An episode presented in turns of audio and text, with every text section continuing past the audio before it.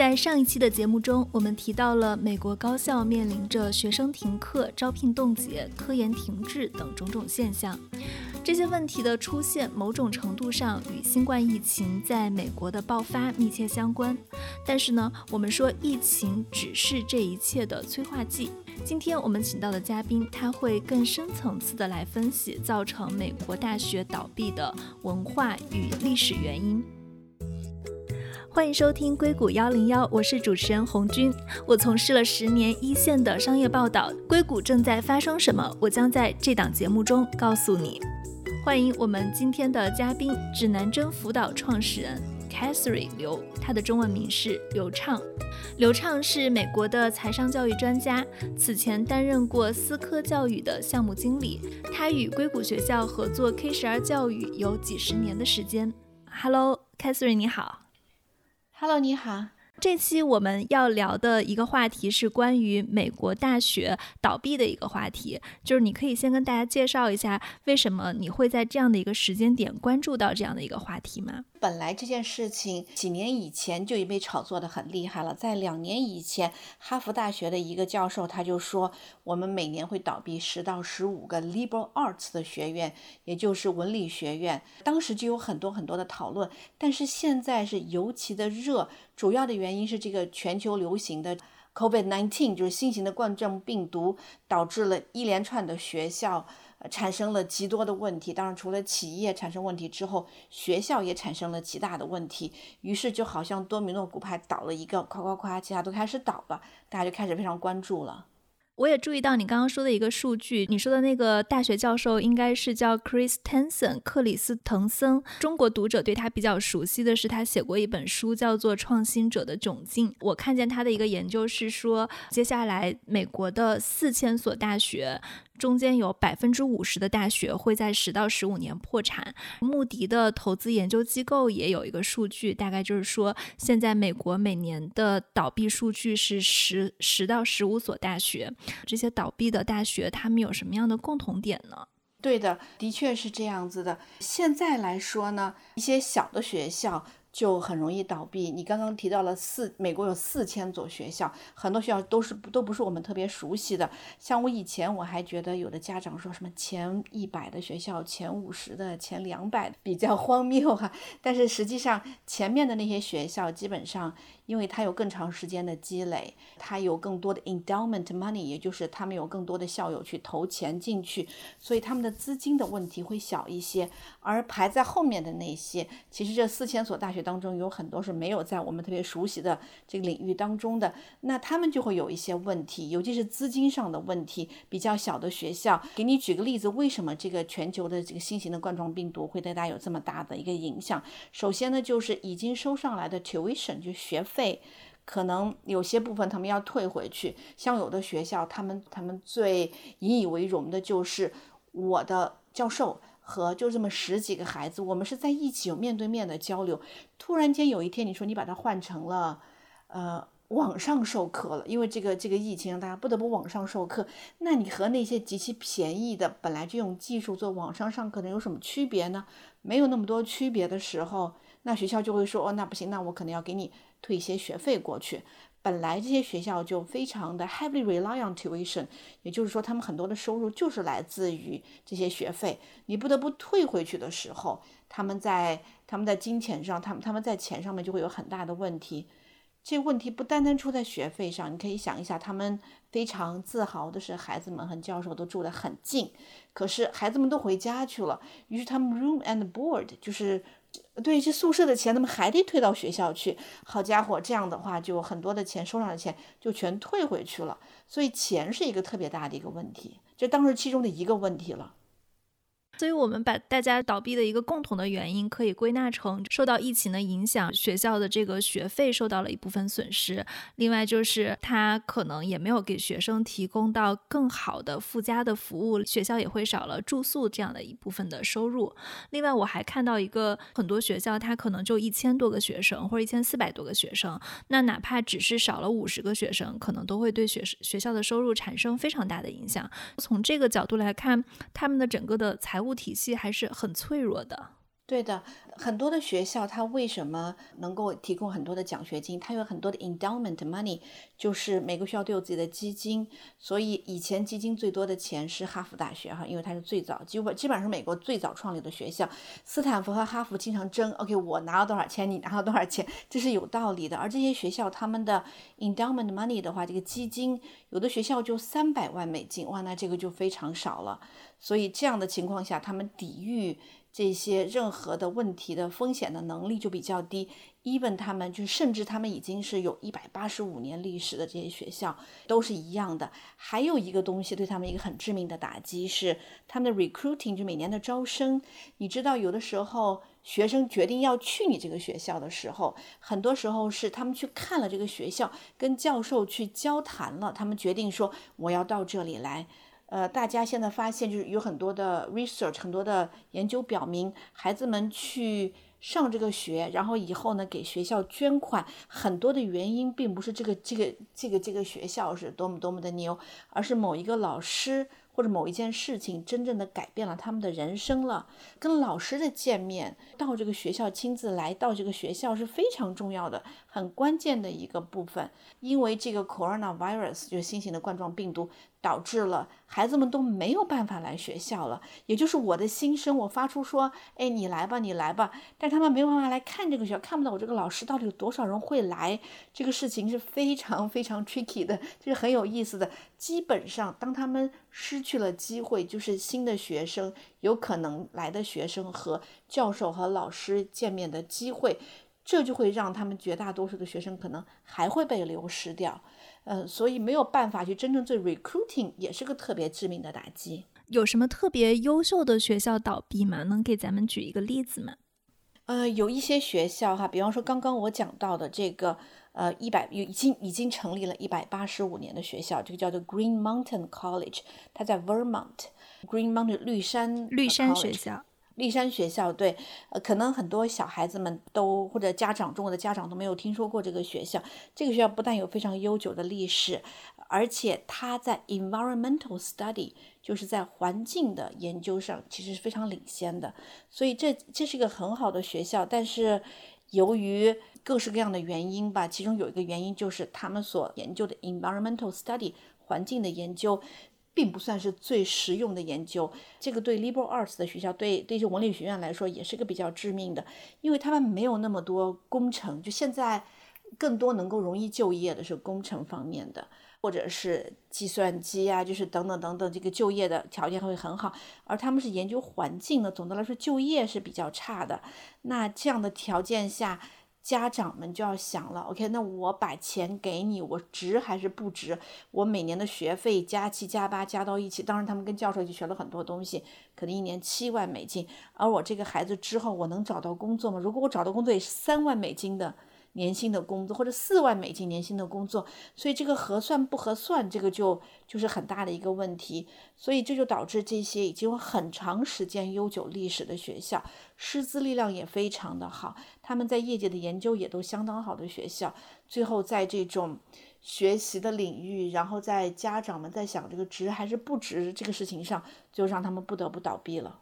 听起来就是挺可惜的。那你有没有归纳？咱们来看这个美国大学为什么倒闭，它的更深层次的文化层次的原因会有哪些呢？对，是的，是有的。首先呢，其实一个特别重要的原原因哈，就是美国的教育改革。以前上一次我我记得我们提到了高中的、初中的这样的教育改革，其实在整个大学也需要教育改革。它为什么需要教育改革？哈，这个事情在美国已经已经是每天大家都看到。但是教育的动作是很慢的，也就是说，我们有这么多的人在 industry，呃，尤其在美国经济坏之前，哈，有这么多的人，他们想要想要成为，呃，想想想想要被公司 hire，就是被公司雇佣，但是他们只能雇佣当中的很少一部分的人，就是需求和供给的完全的不匹配。比方说一些很 hot 的领域，nursing school 有很多的护士，他们需要，然后呢，医生当然永远是需要的了。然后呢，有一些嗯石油石油方面的啦，或者航天方面的呃，就是就需要计算机方面的很多的人才，工程方面的很多的人才。可是这么多人毕业出来之后，他学的东西是 woman study 妇女研究，gender study。我说这些课都是 U C Berkeley 哈，伯克利这个学校它有东西，gender study 就是性别研究，这这个都属于特别特别特别。左派的这些学这些人学术的东西，那这些东西它不实用，于是呢就就变成了一方面，我们看到有这么多的公司想要去雇佣很多的人，另外一方面有高高的的的摞起来这么多人，他们没有办法找到工作，也就是大学的这种这种教育，它和供给和需求之间的不匹配，造成了很多人其实是。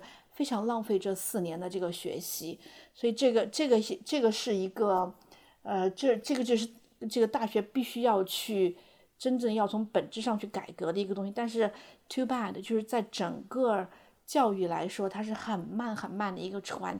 你你它它不像它不像企业，企业的转动非常灵活，转动的很快，而教育转动的非常的慢。就这件事情是一定要转的，因为你教育出来的孩子，他其实没有 career ready。就他不是真正的有本事，能够直接就去工作了，或者是创业了，或者是做什么的，所以他没有办法马上提供价值。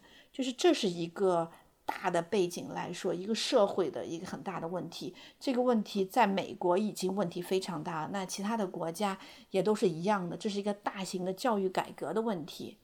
嗯，这是我能看到的第一个。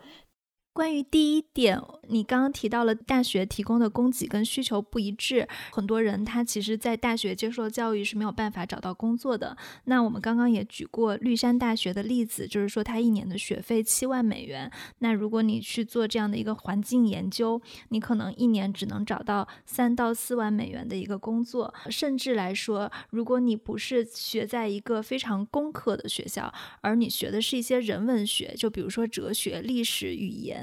类似于这些人文学科，很多学生也是不太好找工作的，或者说他们的工资也是不太高的。但是从另一个角度上来说，社会好像又确实是需要整个文化跟人文学科，包括像绿山大学的环境研究这样的学科的繁荣的。当供给跟需求不匹配的时候，我们应该怎么样去扭转这件事情呢？那那些学了文科的孩子该怎么办呢？学了文科的孩子，他们一开始没有决定自己的方向，但你在大学你会看到，学文科的孩子他们过得好幸福呀，他们可以去 party，探索人生，和他们的教授们去探索那些非常深奥的问题，而学理工科的孩子每天都是。水深火热当中哈，那 liberal arts 的这样的学校，就文理学院，他们会基于他们后面的更多的东西，这不能说的不是好事情哈，它其实是一个很好的事情。很多孩子他没有 ready，他没有觉得说我要我要去做个学工程的，我也不想这么的世俗。那我到底是谁，我自己都没有搞清楚。那么他们用四年的时间，相当于是个高中的一个延伸，我更清楚了我是什么了。他们后面用 graduate study，就是用他们的研究生来。达到一个就业或者是人生抱负的目的。好，你继续说你的第二点。呃，对，第二个事情其实就是技术造成的。我记得上一次我们也谈到了 MIT 有一个教物理的老师，那个老师那是世界最一流的老师，他的课特别有意思，他能把小孩拉出来什么量量体重了，然后都是 MIT 的小孩，出出洋相了。你觉得这些小孩特别特别好玩，因为他们的存在。你可能就觉得说，我就跟某一个教授学某些知识，这个东西其实就知识就开始变得是 commodity，就是一般的、一般的商品，它不怎么值钱了。那你说我要去这个大学，我要去学这个知识，它就不值这个钱。所以呢，这个 technology 就是技术的技术的不断的领先，把特别好的老师就直接以非常便宜的方式给了每一个人。那大家有个想法，就是那我为什么要花掉？如果一年是七万块钱，四七二十八万美金，哈，二十八万美金去拿一个学位，而这个而这个学位有可能还不能够最后帮助到我能够找到工作呀，或者是能够能够让我自己能够活下来。那如果我在上我在上网能学到这些东西，那为什么不可以呢？所以这就是一个一个性价比的一个问题了。由于技术。可以让更多的老师能够在网上更好的呈现。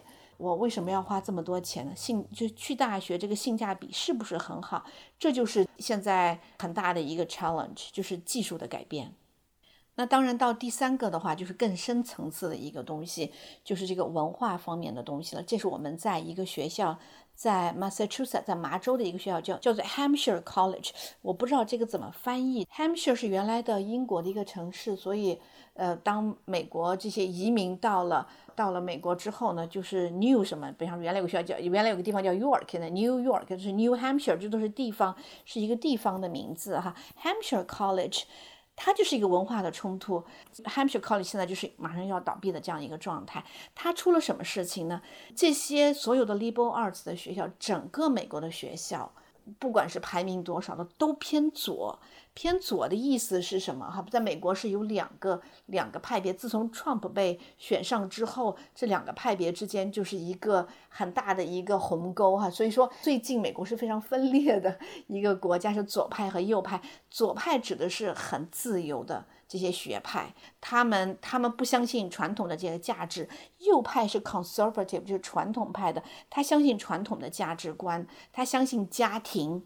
而左派不是，现在学校都非常的 liberal，都非常的左。这个例子是什么？New Hampshire 在 Trump 被选竞选选上了之后，这学生们就开始申请，就说我们讨厌美国这个国家了哈，因为 Trump 当选了。Trump 的美国是一个令人羞耻的美国。我们决定在学校里不能升旗了，学校居然还同意了。结果在 Veterans Day，也就是美国的老兵节、阵亡将士纪念日的时候，那是一个美国非常重要的节日。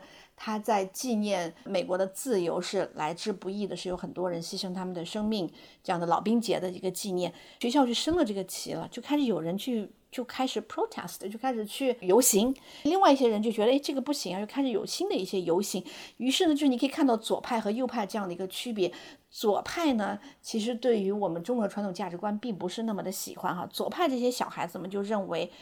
我觉得美国传统价值观都是不值一提的。我为什么要要遵循一个家庭的概念呢？我应该是我爱跟谁睡觉就跟谁睡觉，我享受我自己的自由。我今天想要是做女的，我是男孩子，我就我就做变性手术变成女的，没有人没有没有任何的没有任何的界限可以管我。嗯，抽大麻、吸毒，其实都是他们做的事情，因为他们觉得这是人生很快乐的一部分，而这些都是右派的。人特别就是 conservative，这些人特别反对的东西，给你掏钱的是你妈哈。Hampshire College 里头，作为一个家长来说，你看到这个学校这么的左。就不用说吸毒这些东西了，他都不承认说，虽然你不喜欢现在的总统，但是离谱到你根本就不认同这个国家所有这些价值。作为一个他替他付钱的家长，其实是非常揪心的。像我看了这个新闻之后，我就觉得，哎呀，我这钱是绝对不能花。结果呢，我不是唯一的有这样想法的，就是你我华更别说华裔的家长那其实白人家长也是一样的。这个事情闹起来之后呢？他的心声可就越来越少，越来越少，最后导致他们不得不最后关门的境地。现在美国在慢慢慢慢的有点转到就是 conservative 多一些些，更多的人可能会慢慢慢慢的会变得稍稍的偏右一点点。文化上巨大的这种差异，也会导致了一些极其偏左的学校，这些极其自由的学校，他们会受到很多的问题。我记得之前我们有讨论过，觉得整个美国的学校已经越来越偏左了。就为什么学校它会变得越来越偏左？它的包容度跟自由度会越来越大？说老实话，这是一个特别大、特别大的问题哈。我并没有仔细的去研究过，但是我看过一些数据呢，就是说，当年记不记得一九六几年的时候，有从 Berkeley，Berkeley 大就大家说是 Berkeley 是最自由的空气，从 Berkeley 那里开始了反战的很多人。如果你看过电影啊《阿甘正传》的话，Forrest Gump 他的那个女朋友 Jane 就是代表这些人，他们吸毒，他们乱性。他们到处去游行，有点共产主义理想这样子，就他们觉得人为什么会不平等？这个背景其实跟当年那个旧金山的嬉皮士运动，跟七十年代反越战的那个是一脉相承的。那个时候就非常的流行嬉皮士文化，大家就说不要战争，要做爱，会有这样的一些口号提出来。对，没错，是是那个时候发生的。那些人现在已经成长起来了，都在大学做教授呢。因为他们这一波人去了大学做了教授了，他们是深信他们所坚信的东西哈，这是非常难被改变的。他们对他们的家庭、对他们的父母是有很多的叛逆的。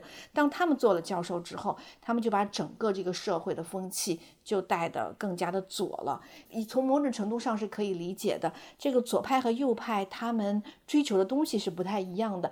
左派是接追求的是结果公平。他就会说：“哦，为什么会有人这么穷？OK，那一定是富人抢了穷人的东西了。那富人就应该把钱拿出来给穷人，就有一点点，有一点点这种社会主义共，有一点共产主义这样子的一个想法吧。他们就觉得结果应该是公平的，人都应该享有这样的权利。而右派的想法是不一样，他所强调的是制度公平。”也就是说，我不管你的结果到底是什么哈，如果你是一个很好的制度，你不能有个制度真的歧视什么人群，这个不可以。你不可以有个制度让勤劳的人，就是想要去做的更好的人，没有办法去达到他的他的梦想，就 American Dream。右派代表就是 American Dream，你要有个，只要你去努力工作，你一定能拿到你想要的东西。他们说想调到的是这个制度公平，而不是结果公平。所以经常你可以看到左派和右派的他们之间 debate 就特别特别有意思。有一个叫 Ben Shapiro，他是一个右派的代表，他去 Berkeley 演讲的时候，Berkeley 全城的警察都要出动护送他，因为 Berkeley 有太多左派的孩子，就恨不得向他扔石头，就把他给砸死了。当时，现在整个美国的大学都在偏左。因为大家都在考虑到这些弱势群体，而且大家都有一种感觉，就是如果我不替弱势群体发声的话，我不替这个这个可怜的北极熊发声的话，那他们就没有办法了。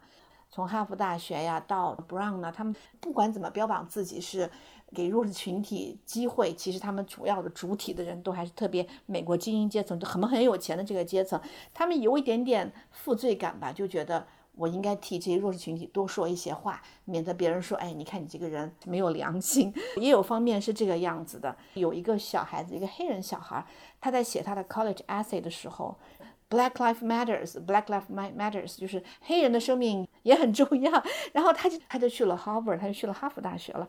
就大家需要他一个故事，华裔小孩就别想了哈，他他就需要一个故事证明说，哦，原来我是这么的。保护弱势群体。刚刚你提到美国的一个右派去伯克利演讲，你也让我想到了一件事情。之前就是有一次我去 Berkeley 那边玩，大学城附近嘛，肯定会逛一下书店。当时我就问书店的老板，我说你有没有一本书是那个安兰德的《阿特拉斯耸耸肩》？本来我进去的时候都很友好的跟我打招呼，然后我问了这句话以后，他就马上用一种 非常不友好的。眼光看着我，然后就说：“你为什么会要他的书？因为阿兰德在美国，他其实是大家会认为他的作品是为精英阶层的利己主义找一个借口的这样的一个代表，而且很多左派的人对他是恨之入骨嘛。当时我就立刻意识到我问错了地方，就我最开始的时候还没有注意到这个事情，后来就是那个老板就一直在跟我辩论。”就说安兰德的思想多么有毒，就问我在哪里呀，干嘛什么的呀。然后问了很很久以后，当我们讨论到文化这个层次的时候，他就给我推荐了非常多的社会主义的书籍，非常典型的一个伯克利的文化。对对对，其实这个的话也是对于。嗯，华裔的家长其实要考虑的一件事情，华裔他总的来说思想，嗯，中国传统的价值观是更靠右一些，也就是你要强调的是家庭的价值观。华裔不喜欢孩子去吸毒，更不喜欢孩子去乱性。不喜欢孩子去做这些很很很奇妙的事情哈。呃，现在我们看到就是美国有这么多大学在接连的倒闭，然后尤其在这次疫情中，它受到的影响也更加严重了。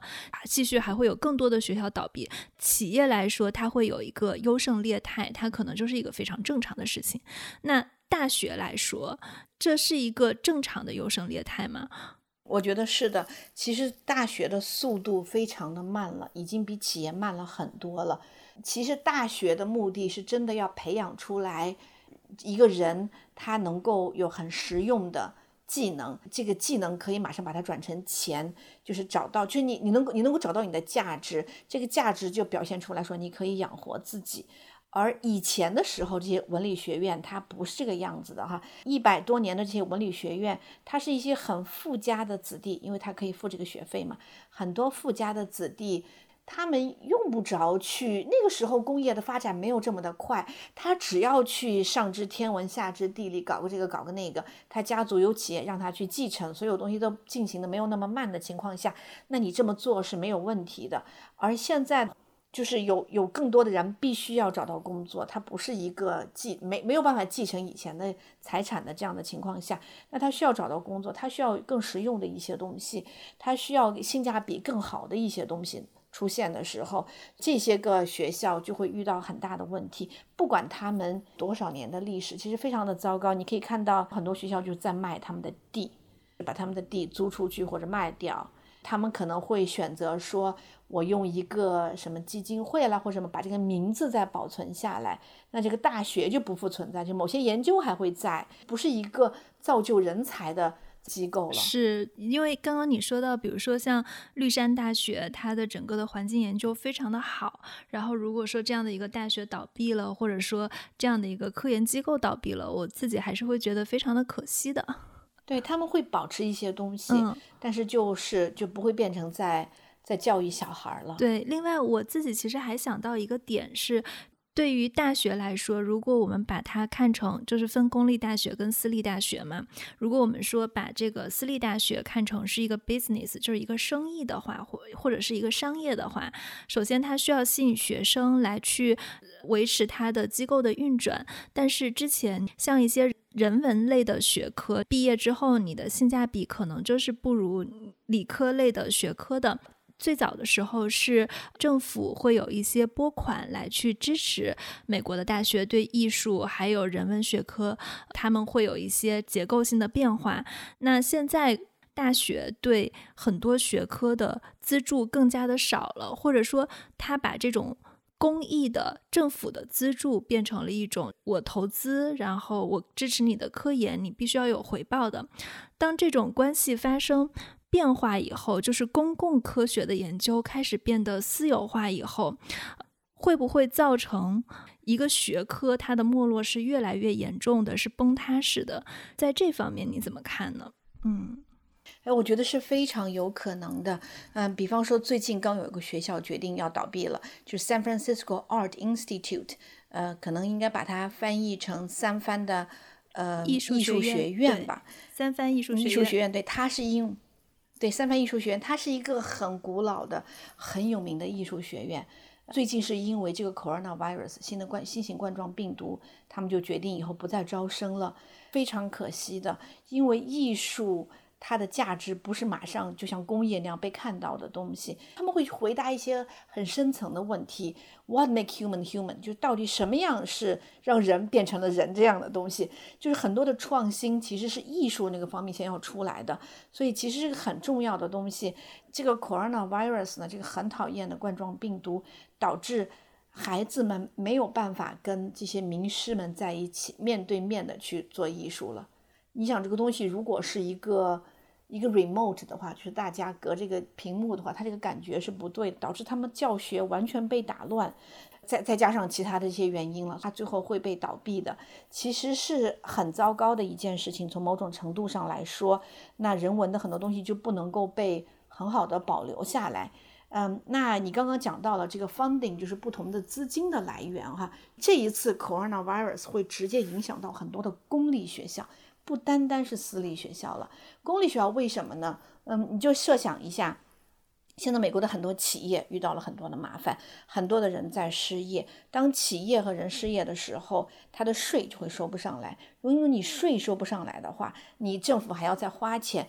给教育的钱就会紧缩，像 U C 系统、加州大学系统，经过了几次这样的就是裁减钱，那就那就那 U C 的最好的应对，好的这些 U C 的大学，它的应对方式就是我多招点外国学生，我多招一些外州的学生，然后呢，这样他们会付全部的学费。比方说在加州州内的孩子的话，我们的学费是一万多，但如果你是州外的孩子或者是国际生的话，就是四万多。就是，所以知名的学校，它可以去吸引这些国外的孩子，替他多付钱。他就他就他有他就会更好的一些可以把这个 funding gap，就是他需要的钱把它给度过。那有的学校就没有那么的运气了，那有一些就不得不关掉。当时我记得在第一轮裁这个东西的时候，就是裁缺少钱的时候，一些社区大学都受到了影响了。但原来在 Mission College 是教中文的，是有中文的课程的。后来在这种在在在当时的呃那是好那是十几年以前了，在当时的呃 funding 缺少的时候，钱缺少的时候，他们整个中文部门都被砍掉了，因为没有那么多人学习，所以我们会看到。在公立学校，如果不是一个学校的关闭，一些没有那么多钱，也不是那么有用的这些个 department，这些部门就会被关掉。所以这是很现实的一件事情。大家都想要拿到 grant，就拿到拿到不同的这些个其他的 funding source，拿到其他的呃钱的来源。那很多的钱最后你走啊走，走啊走。还是会走到美国政府那里，因为政府其实会发很多的钱，尤其是科技啊这些方面。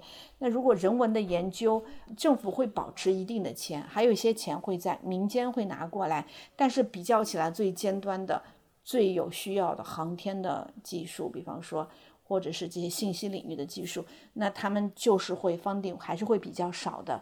嗯，那一些学校的倒闭，就就是就真的是不可避免的一件事情了。嗯。我觉得我们今天是探探讨了很多其实很深层的问题了哈，有很多更深层的问题，可能要花更多的时间能够跟大家探讨，才能够特别的明白。呃，但是就是希望大家知道的，这个事情不是刚开始，这个事情已经很长一段时间了，只不过这次新型的冠状病毒的原因导致会加速这个多米诺骨牌，于是我们就把这件事情能够。呃，提出来跟很多的家长或者是很多的听众来分享。嗯，好的，好，谢谢刘畅。啊，没问题，谢谢，谢谢你，啊，把我一起再叫到这个节目来。这就是我们今天对美国当下大学的一些思考。我相信每个人的价值观不一样，对大学的理解也不尽相同。如果你有什么样的想法，欢迎写评论或者写邮件给我。如果你还没有订阅，可以在苹果、喜马拉雅、谷歌、小宇宙以及任何你所使用的泛用型客户端订阅硅谷幺零幺。感谢您的收听。